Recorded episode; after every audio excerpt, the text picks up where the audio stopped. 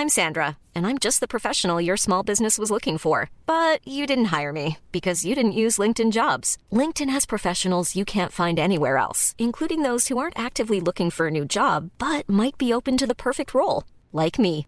In a given month, over 70% of LinkedIn users don't visit other leading job sites. So if you're not looking on LinkedIn, you'll miss out on great candidates like Sandra. Start hiring professionals like a professional. Post your free job on linkedin.com/people today. Life is full of what ifs. Some awesome, like what if AI could fold your laundry? And some well, less awesome, like what if you have unexpected medical costs? United Healthcare can help get you covered with Health Protector Guard fixed indemnity insurance plans. They supplement your primary plan to help you manage out of pocket costs. No deductibles, no enrollment periods, and especially no more what ifs. Visit uh1.com to find the Health Protector Guard plan for you. Wow. Nice. Yeah. What you're hearing are the sounds of people everywhere putting on Bombas socks, underwear, and t-shirts made from absurdly soft materials that feel like plush clouds. Yeah, that plush. And the best part? For every item you purchase, Bombas donates another to someone facing homelessness. Bombas. Big comfort for everyone. Go to bombas.com slash ACAST and use code ACAST for 20% off your first purchase. That's bombas.com slash ACAST. Code ACAST. Hallå hallå! Välkomna till ett eh, litet specialavsnitt här får man säga av Elbilsveckan. Vi har redan spelat in eh, morgondagens avsnitt som ni kommer få höra då. Men eh, här nu söndag eftermiddag så händer ju saker och ting. Åtminstone i Kina. Volvo EM90 har visats upp och eh, du, både du och jag Peter här, vi följde det här eh, eventet eh, via länk får man väl ändå säga. Vi befinner oss fortfarande i Sverige. Vad eh, är första intrycket av EM90 skulle du säga? Jag skulle säga att eh, det är en eh, intressant skapelse där jag personligen inte uppskattar knappt någonting av denna minibuss. Du är inte ett MPV-fan alltså? jo, det kan jag nog vara, men Men inte av EM90? nej, det är ju en eh, intressant form. Eh, dels då för att vara en Volvo. Det är ju någonting man hade kunnat se i, ja men du vet, det är så här typiska förr i tiden, men ungefär biltidningar. De sålde ju mycket lösnummer på att förklara det här är kommande Volvos kommande minibuss och sen är det en artikel om någon på redaktionen som har satt ihop en illustration mm och något dröm då om eh, att Volvo skulle släppa minibuss. Som det alltid mycket har pratats om eh, i olika anledningar. Vill man alltid ha det man inte har? Va? Och, och det här känns som en sån rendering, helt ärligt. Ja, det är nog inte helt omöjligt. Uh, nu är ju, bilen är ju väldigt fyrkantig, vilket är väldigt Volvo, men alltså fronten är väldigt den, den är Vol, det är väldigt tydligt Volvo, men jag tycker att den är väldigt speciell också. Den har ju, den är ju inte alls som EX90 som bara har något slät eh, och sen har den sitt järnmärke där, utan det, det är några lampor eller någonting bakom som ska föreställa lite djupare i, i grillen. Det är som om EX90 och Volkswagen ID3, första varianten, skulle få barn. Eller, någon få, eller de här ID-koncepten. Det vill säga att man har den här släta figuren och sen lägger man massa plotter på i, i, i fronten. När du säger plotter, då tolkar jag det som att du inte var så förtjust i det. Nej, jag tycker det... Ja men gud vad gnällig jag är. Jag vet inte. Vi började i...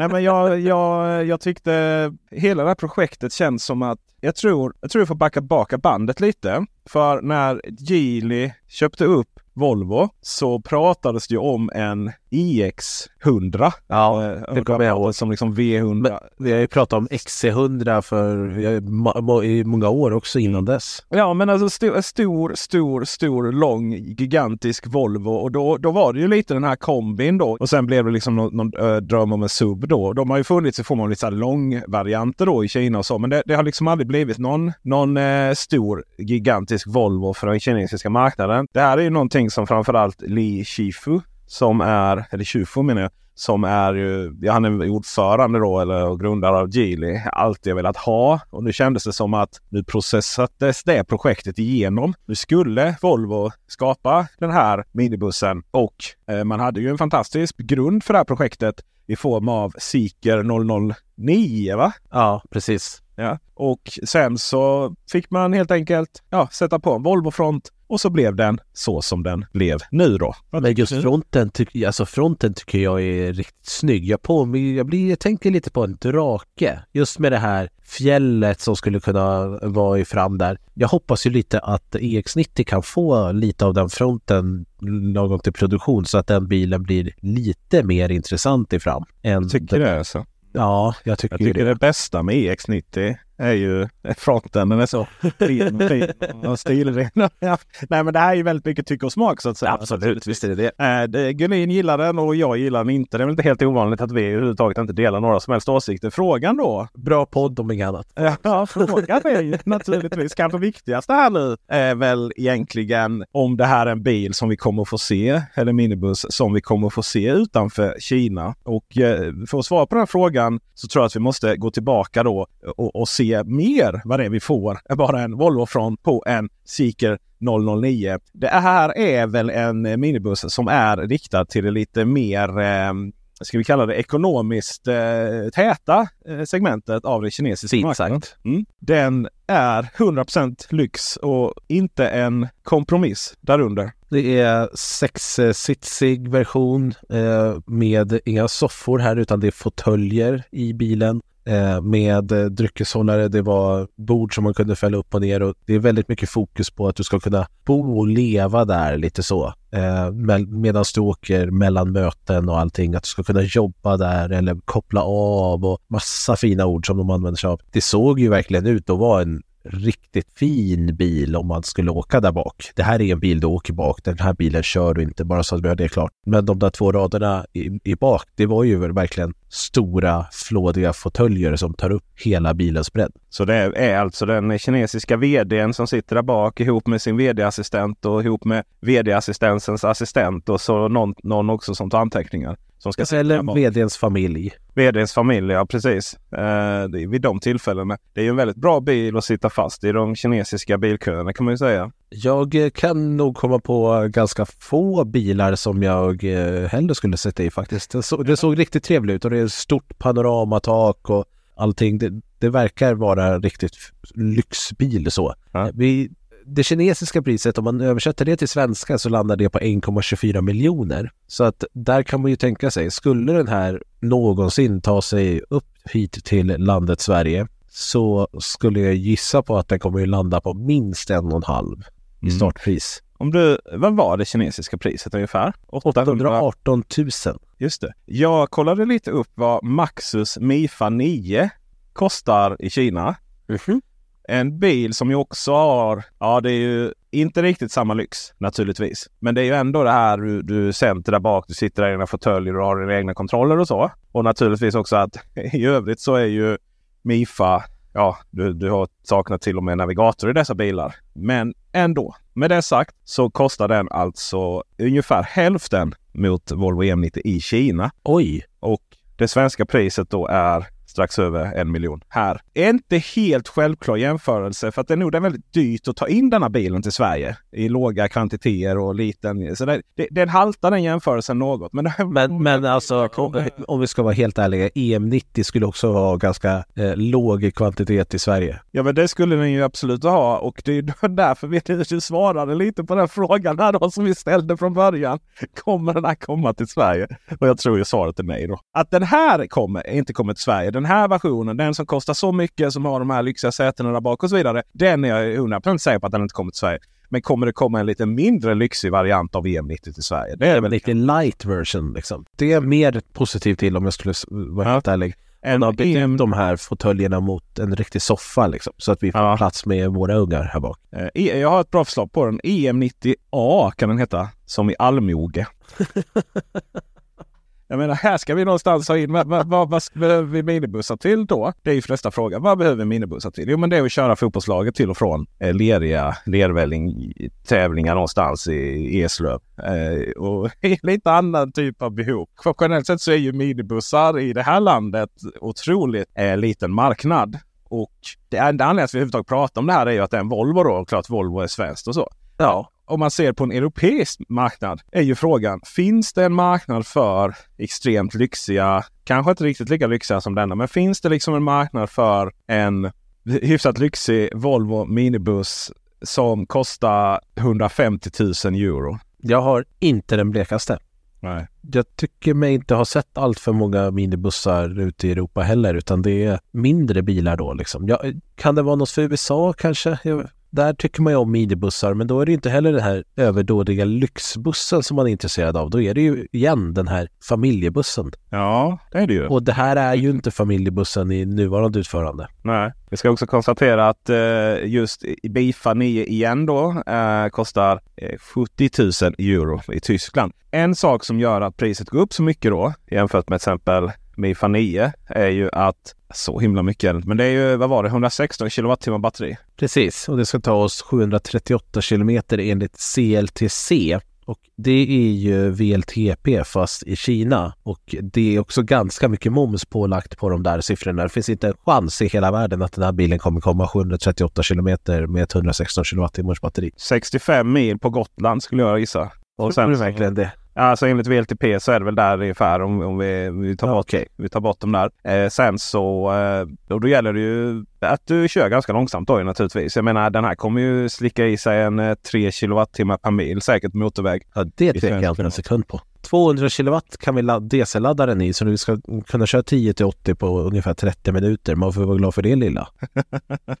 Om man inte kör 0 till 100 uh, race nu mer än då. För då, det gör man på 8,3 sekunder så även den kommer man antagligen förlora. Ja, men, men uh, det är typ det som vi har i specifikationen just nu. Det ska ju också sägas. Nej, men jag tror, jag tror att ska det komma en minibuss till Sverige från Geely-koncernen så tror jag att det är, det är Seeker 009. Och uh, det priset, vi vet ju inte vad den kommer kosta ens. Den är inte heller lanserad. Men ungefär då så skulle den kosta mellan 5 och 600 000 yen då. Så att det blir ju, den är ju, det är också en dyr, eller det är också förhållandevis dyr eh, minibuss även i Kina jämfört med många andra. Men betydligt billigare än Volvon där då. Eh, så att det skulle väl vara den man försöker lansera här i Sverige. Och då kan man ju dessutom, då kan man ju dessutom göra den utan att vara oroliga på att eh, skita ner det svenska fina Volvo-varumärket det var väldigt mycket kinesisk lansering här när man bjöd in skådespelare och regissörer och allting och så stod man och pratade om deras achievements in life liksom istället för att prata om bilen. Det var lite frustrerande som bilintresserad att titta på den där releasen, lanseringen. Ja, det var helt meningslöst. Ja, precis. Man hade kunnat haft 20 minuter istället för en timme. Men det, det, är väl så som det alltid är på alla lanseringar om man ska vara helt ärlig. Den hade två luckor på ena sidan som jag blev lite intresserad av och som vi sen fick någon förklaring till här. Först så är det ju laddluckan i bak där, där som alla Volvos har, eh, samma placering som Tesla. Så att det passar ju bra på Tesla-laddarna typ. Men det fanns en lucka i fram också. Det har vi inte sett på tidigare Volvos. Spolarvätska eller? Nej, det är, såg ut att vara någon vehicle to load-funktion enligt presentationen. För de visade en EX30 som stod framför bilen och laddade från eh, EM90 från det främre uttaget. Så eh, det blir ett smidigt sätt. Då kan man parkera EM90 längst in, kopplar man in laddsladden i bak där och sen kopplar man in eh, den lilla bilen framför EM90 kan man eh, kedjeladda. Vet du. kedjeladda. Ingen aning om det är så det fungerar. Snubben som pratade pratade på kinesiska och undertexterna hängde inte riktigt med där så att jag hade lite svårt att förstå exakt vad det, vad det betydde. Men det verkar finnas någon form av vehicle to load-funktion. Ja men det gör det ju. Det finns en vehicle to load-funktion och det är ju så. Men det är ju, då kan vi anta att det bara är ett sekundärt eh, typ 2 Alltså att ja. det heter AC, AC för Volvo. Man, man kanske inte...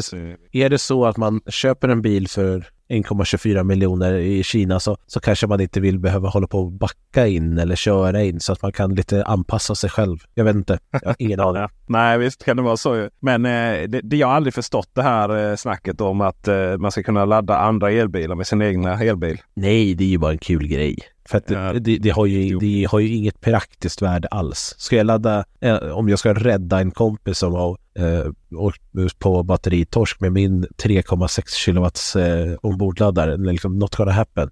Vi kommer få stå där i flera timmar innan han är redo att köra iväg. Liksom. Ja, Så. eller 11 kilowatt. Ja, det är inte alla som kan få ut 11 kilowatt från AC-uttaget just nu. Nej, det är, är 3,6 som vi har pratat om idag. Och det är så här, ja det tar ju lite tid då. Men sa Volvo 3,6? Vad Volvo sa kan jag inte svara på för att Nej. jag hängde inte med där och jag hittar inte det i skrift. Nej, just det. Just det. Nej, där, just det. Nej, men där tror jag Volvo har ju satsat på, eh, satsat på AC.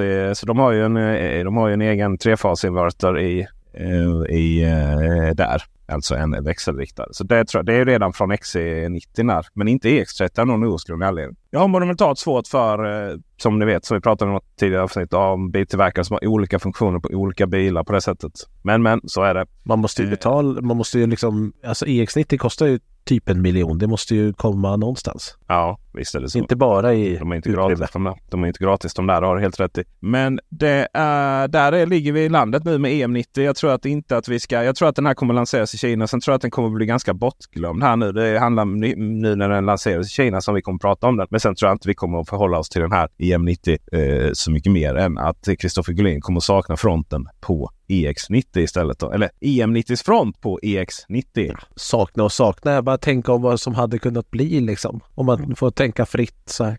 En liten önskedröm helt enkelt. Precis. Men vet ni vad jag tycker ni ska göra? Jag tycker ni ska gå in på eh, Elbilsmagasinet på Youtube och kolla in en eh, fräsch recension av Volkswagen ID7. Oh. Som ligger ute nu. Bara ligger ute här nu när vi släpper detta. Ligger det även ute på en kanal som heter Peter Esse kanske? Det är helt orimligt. Inte helt orimligt. Spännande. Ja, och sen så naturligtvis också att vi recenserar denna bil även i podd då imorgon måndag. Eh, detta gör vi ihop med eh, Fredrik på tidningen Elbilen som ju vi eh, man kan säga att han fick liksom vara målgrupps-alabit här under resten. Ja, jag tror det. Vi behövde någon som eh, vem kan ID7 vara för? Ja, Fredrik. Fredrik, ja. Fredrik. Vi pratade om andra bilar också, inte bara om ID7.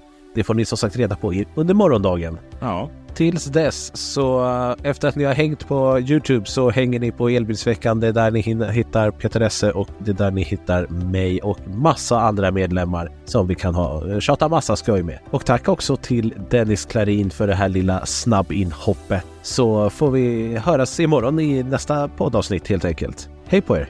Hej!